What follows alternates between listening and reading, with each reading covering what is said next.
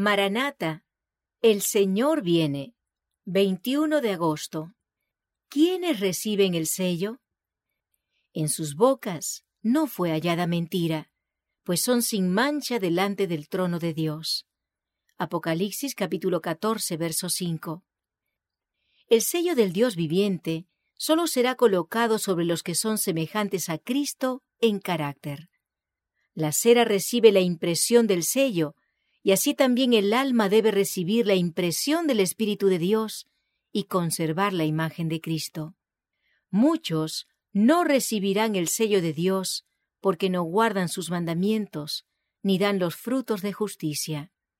La gran masa de llamados cristianos sufrirá un amargo desengaño en el día de Dios.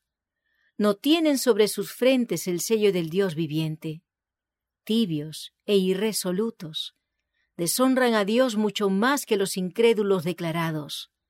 Van a tientas en las tinieblas, cuando podrían estar caminando en la luz meridiana de la palabra, bajo la conducción de aquel que nunca yerra.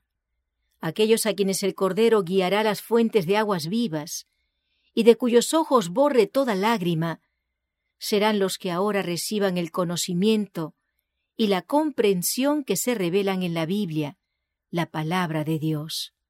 No debemos imitar a ningún ser humano. No hay ningún ser humano suficientemente sabio para ser nuestro modelo.